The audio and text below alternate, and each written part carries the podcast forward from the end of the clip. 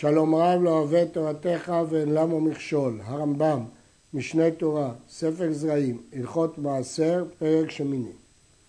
הפירות שהורם מהם תרומה גדולה ותרומת מעשר, הן הנקראים חולין, ואם הפריש מהן שאר מעשרותיהן, הן הנקראים חולין מתוקנים בכל מקום. לכן יש שתי הגדרות.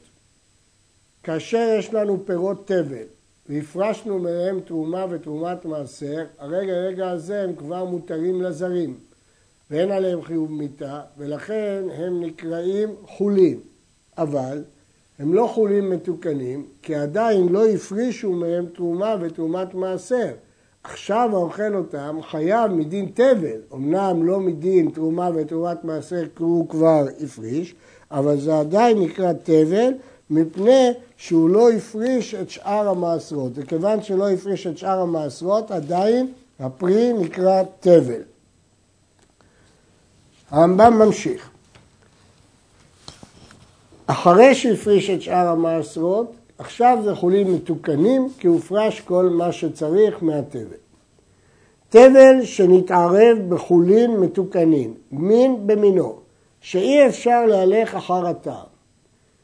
אם זה מין בשאינו מינו, הולכים לפי הטעם. אבל אם זה מין במינו, אי אפשר ללכת לפי הטעם. ואז מה הכלל? הכלל של דימוע זה אחד במאה. למדנו שהתרומה עולה באחד במאה וצריך להרים. כלומר, ששאה, תרומה שהתערבבה במאה חולים, היא מדמעת לא, מדוע? כי יש מאה כנגדה, ואף על פי כן, למרות שהיא בטלה, צריך להרים שאה. למרות שהשאה שאני מרים היא לא השאה שנפלה, אבל זו תקנה דה רבנן להרים שאה כנגדה ולתת לה שם תרומה, לקרוא לה תרומה. למרות שלא היא באמת התרומה. זה נקרא, התרומה עולה באחד ומאה וצריך להרים. ואם זה פחות מאחד ממאה, אז היא אוסרת את הכל מדין מדומה. עכשיו התערב פה תבל בחולין מתוקנים, כלומר שחולין שהפרישו את כל המעשרות התערבבו בתבל. ואי אפשר ללכת לפי הטעם כי זה מין במינו. אם כן מעורב לי עכשיו בחולין התרומה והתרומת מעשר שבתוך התבל. אם יש לו פירות אחרות, מוציא על אותו תבל תרומה ומעשרות לפי חשבון. אם יש לו פירות אחרות, אז הכל פשוט. הוא יודע בדיוק כמה נפל תבל, אז הוא מפריש מהפירות האחרים כנגד התבל שנפל. וכיוון שהוא מפריש כנגד התבל שהוא נפל, הוא תיקן אותו. אף על פי כן זה לא כל כך פשוט. שהרי אם התבל שנפל הוא בטל, אז אם כן הוא כבר לא חייב מהתורה, ואז ההפרשה כנגדו היא מדרבנן, אבל בכל אופן ודאי שיכול להפריש מפירות אחרים כנגד התבל הזה, כמו שמפרישים בדרך כלל על תבל כזה. עכשיו, אה, כמובן, שאם הרוב תבל יכול להסר על פירות אחרים שחייבים מהתורה, מפירות אחרים שחייבים מהתורה. אבל אם הרוב חולין, אז מהתורה התבל בטל. אז מה שאני צריך להפריש עליהם זה מדרבנן. אז אני לא יכול להפריש עליהם מפירות שחייבים מדאורייתא, כי יש כלל שהם מפרישים מהחיוב על הפטור. ואז אני צריך לקחת רק פירות כאלה שחייבים מדרבנן ולהפריש על התבל הזה שמעורב בחולים מתוקנים. הרמב"ם לא אמר את זה, אבל לכאורה זה הכרחי. ואם אין לו פירות אחרות, אין לו פירות אחרים להפריש מהם, הרי הכל אסור עד שיפריש, כיוון שמעורב פה התבל עם החולין המתוקנים. אבל איך הוא מפריש? כשהוא מפריש, מפסיד מן החולין המתוקנים כדי תרומת מעשר של התבל. מה פירוש? מתוך התערובת הוא צריך להוציא כמות שמקבילה לתבל שנפל ועוד אחד תרומת מעשר, להפסיד אותה. כיצד?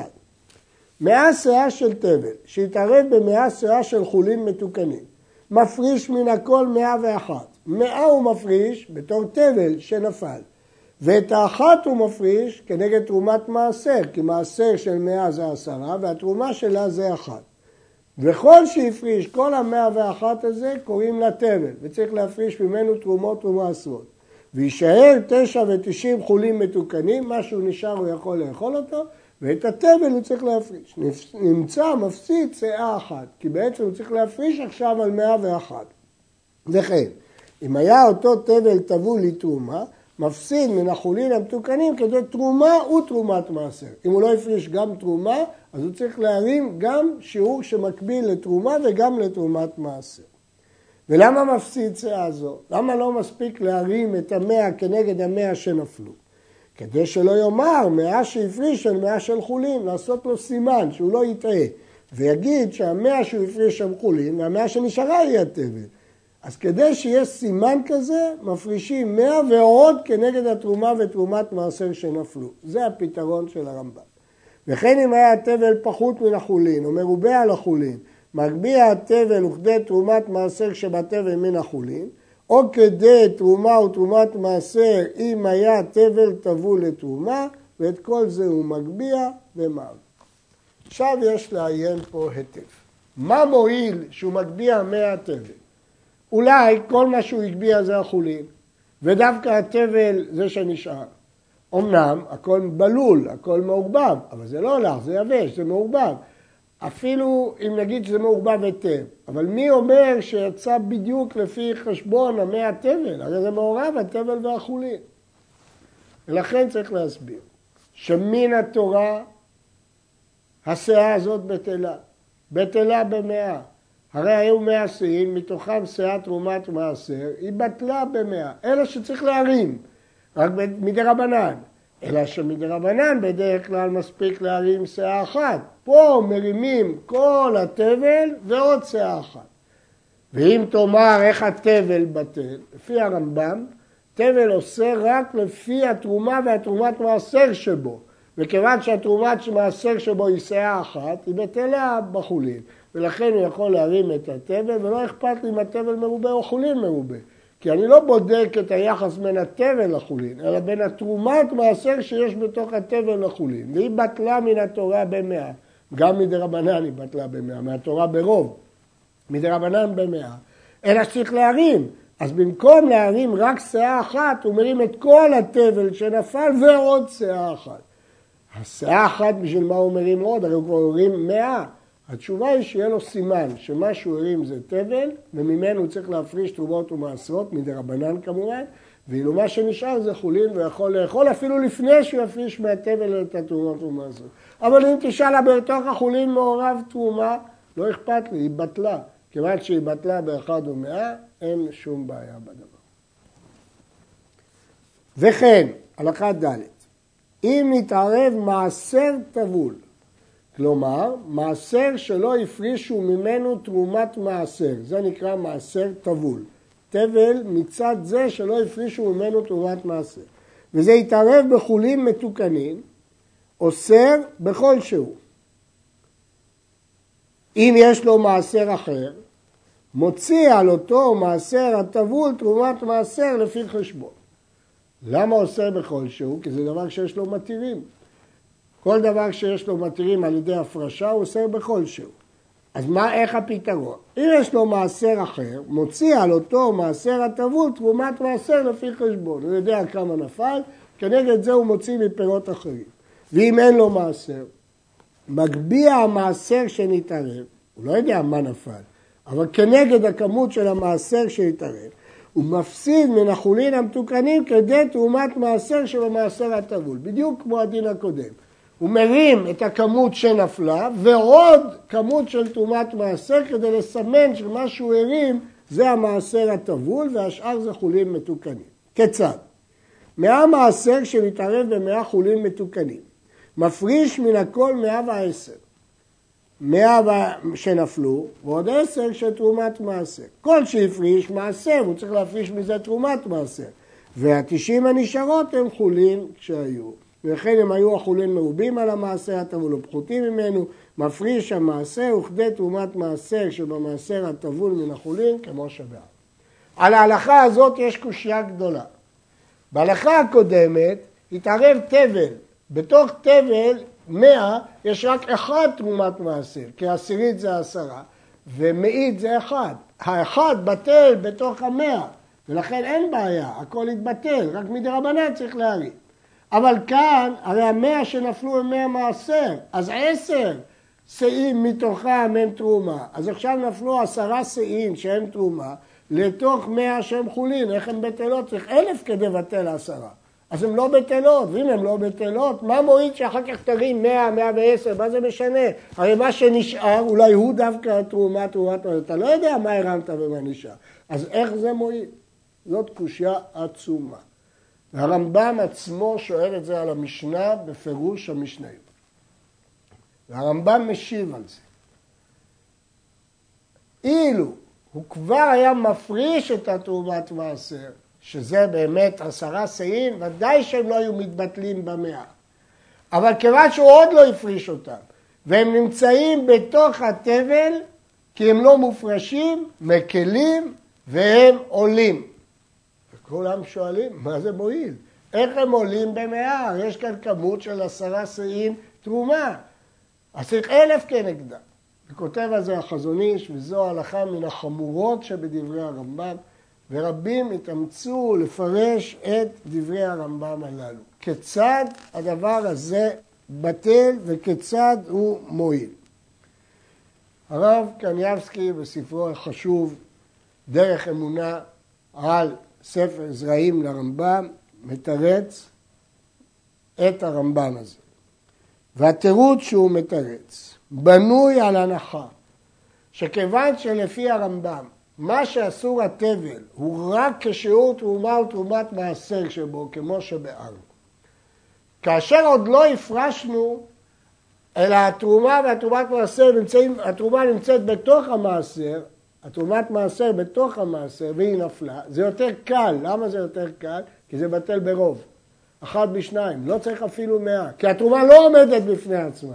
רק כשהתרומה עומדת בפני עצמה צריך מאה, אבל כשהיא מעורבת, היא בטלה ברוב. ואם תשאלו, אז כל תבל לבטל את התרומה שבו? לא, זה לא. אבל כשהתבל התערבב עם חולין, אז כיוון אילו התרומה הייתה כבר מופרשת, הייתה צריכה מאה, ואין פה מאה. כי יש פה עשרה שאים תרומת מעשה, צריך אלף. אבל כיוון שזה עוד לא הופרש מהתבל, זה בטל ברוב. כיוון שזה בטל ברוב מהתורה, זה רק תקנה דה רבנן, להרים את מה שנפל ועוד כדי תרומת המעשה. כך מיישב הרב קניאבסקי שיחיה את הדין הזה של הרמב"ם בספרו הגדול, דרך אמונה על ספר זרעים לרמב"ם. תבל שנתערב במעשר טבול. תבל שלא הפרישו ממנו כלום, יתערב במעשר שלא הפרישו ממנו תרומת מעשר. אם היה התבל כמעשר, מאה שאים של תבל ומאה שאים של מעשר. עכשיו הוא צריך להרים. הוא יכול מצד אחד להרים את התבל כדי להשאיר את המעשר הטבול. הוא יכול להפך, להרים את המעשר הטבול כי בתבל יש תרומות. מפסיד מן התבל כדי תרומת מעשר שבו. כיצד? מאה שאה תבל שנתערב במאה שאה מעשר, מפריש מאה ואחת, כלומר כנגד התבל וכנגד תרומת מעשר שבו, וזה שהפריש מעשר, והתשע ותשעים הנשארות תבל. כלומר, בעצם מה שהרמב"ם פה מציע, לא להפריש את התבל, כמו שעשינו קודם, תמיד הפרשנו את התבל והשארנו את החולין, אלא להפך, מפריש את המעשר ומשאיר את התבל. ואז המאה ואחת שהפריש הם מעשר, התשעים ותשע הם תבל, כמובן הכל מדרבנן, מדאורייתא זה בטל ברוב, כפי שביארנו בהלכה הקודמת. מדרבנן צריך להרים, מפריד את התבל מן המעשר ומפסיד אחד. היה תבל מרובה על המעשר, מפריש המעשר בלבד, ולא יפסיד מן התבל כלום. כאן אנחנו לא לוקחים כדי תרומת מעשר מהתבל. למה? שאם יקרא שם לתרומת מעשר שבתבל, אם הוא ייקח שאה אחת מן התבל ויקרא לה תרומת מעשר ובגלל זה הוא מרים אותה, נמצא המעשר מדומה בתרומת מעשר של תבל, שאלתה עמו. נסביר. מהתורה הכל בטל. מדרבנן צריך להרים. כשהוא מרים, הוא לא יודע אם הוא הרים בדיוק את התרומה, כי הכל מעורב. אבל מדרבנן הוא צריך לקרוא למה שהוא הרים תרומה. ברגע שהוא קורא לתרומה, היא מקבלת דיני תרומה. ואז אם היא התערבבה, היא מדמעת. לכן, אם הוא ימשוך מהתבל עוד כדי תרומה בשביל להעניש אותו, לקנוס אותו, אבל עכשיו הוא יקרא לה תרומה, עכשיו אם תתערבב עם המעשר שהוא הוציא, זה יאסור את הכל מדין מדומה, לכן עדיף לא להרים במקרה הזה. היה המעשר מרובה על התבל, קורא שם לתרומת מעשר שבתבל, ומפריש התבל וכדי תרומת מעשר של התבל ואחד ממאה מן המעשר. כאן הוא מפריש את התבל מן המעשר, והתבל הוא מדומה, כי הוא קרא שם לתרומת מעשר שבו. ויהיה התבל כולו מדומה, וימכרנו לכהן, חוץ מדמי שתי התרומות שבו, כיוון שאת זה הכהן לא צריך לשלם, ונמצא מפסיד מן המעשר אחד ממאה שבו, שהוא כמו תרומת מעשר, הוא מפסיד ממנו כמו תרומת מעשר שבטבע. אני מדגיש שוב, הכל מדי רבנן. כי אם זה היה מהתורה, כל זה לא היה מועיל כלום, כי הכל מעורבב, ואני לא יודע אם הרמת את התרומה או לא הרמת. מהתורה התרומה בטלה, כפי שביארנו בהלכות הקודמות. כיצד? מעט תבל עם 200 מעשר, מפריש 103. והשלוש הם תרומת מעשר של המאה תבל. ושיעור תרומת מעשר מ-200 מעשר, כדי שלא יבוא לטעות אם נתערב בכלותו, ויישאר מאה שבע ותשעים, והם מעשר כשהיו, כפי שנובע מההלכות הקודמות. כל ההלכות שהרמב"ם כותב פה הן משניות, אבל זה הביאור של הרמב"ם בפירוש המשנה, וכפי שהוא מפרש, ראיתי קדמונים השתבשו הרבה במשנה הזאת, ונדמה לו שהפירוש שלו הוא אמיתי, עם כל הקשיים שציינו קודם. ישנם פירושים אחרים למשניות הללו, ברעב"ן ובראשונים האחרים. מי שהיו לו עשר שורות של עשר עשר כדי יין, יש לו ריבוע של עשר שורות שבכל אחת עשר כדים של יין. היום אומרים עשרה כדים של יין. וקבע כד אחת משורה החיצונה מעשר על מקום אחר. ואין ידוע איזו שורה חיצונה היא. הוא לא אמר איזו שורה חיצונה, אבל ידוע שזה בשורה חיצונה. אז עכשיו יש ספק באיזה שורה חיצונה, יש ארבע שורות חיצונות. נוטל שתי חביות באלכסון, כי כל חבית שהיא בפינה כוללת שתי שורות, היא שייכת לשורה האופקית ולשורה האנכית. אז אם הוא לוקח שתי חביות משתי זוויות, הוא ברור שהוא כיסה את ארבעת השורות, הוא מערב שתיהם, הוא מפריש מהם, ואז ברור שהוא הפריש את התרומת מעשר. קבעה בחצי שורה החיצונה, ואין ידוע איזו חצי שורה היא, הוא לא אמר שורה, אלא אמר חצי שורה, אז כדי לכסות את כל ארבעה החצאים, לצאת מספק, נוטל ארבע חביות מארבע זוויות. ואז ברור שהוא כיסה חצי אופקי, חצי אנכי, חצי אופקי, חצי אנכי, וכך בכל השורות, והוא כיסה את כל האפשרויות, מערב את כולם ומפריש בהם. קבעה בשורה אחת מהם, לא חיצונה, שורה, ואין ידוע איזו שורה היא, יש לנו עשר שורות, נוטל שורה אחת באלכסון. ברגע שהוא לקח שורה אחת באלכסון, ברור שכל חבית בשורה האלכסונית כוללת שורה אחת, ואז הוא כיסה את כל השורות, מערב את כולם, ואז ברור שהוא הפריש מכל השורות. כבר בחצי שורה ואין ידוע איזו חצי שורה היא, נוטה שתי שורות באלכסון. נטל חבית מכל חצי שורה, הוא מערב ומפריש. כאן, על ידי שהוא לוקח שתי שורות מאלכסון, ברור שהוא כיסה את הכל, כיוון שכל אה, חבית כוללת שתי שורות, ו... מותר לאכול את השאר. קבע מעשר בחד אחת מהן, ואינו יודע איזו היא, נוטל מכל כד וכד מן המאה, ומערב ומפריש כדי כד אחת מעשר. כאן אין לו ברירה, הוא חייב לקחת מכל כד וכד ולערב אותם, כי הוא לא זוכר איזה כד, והוא מפריש מכולם אה, כדי כד אחת.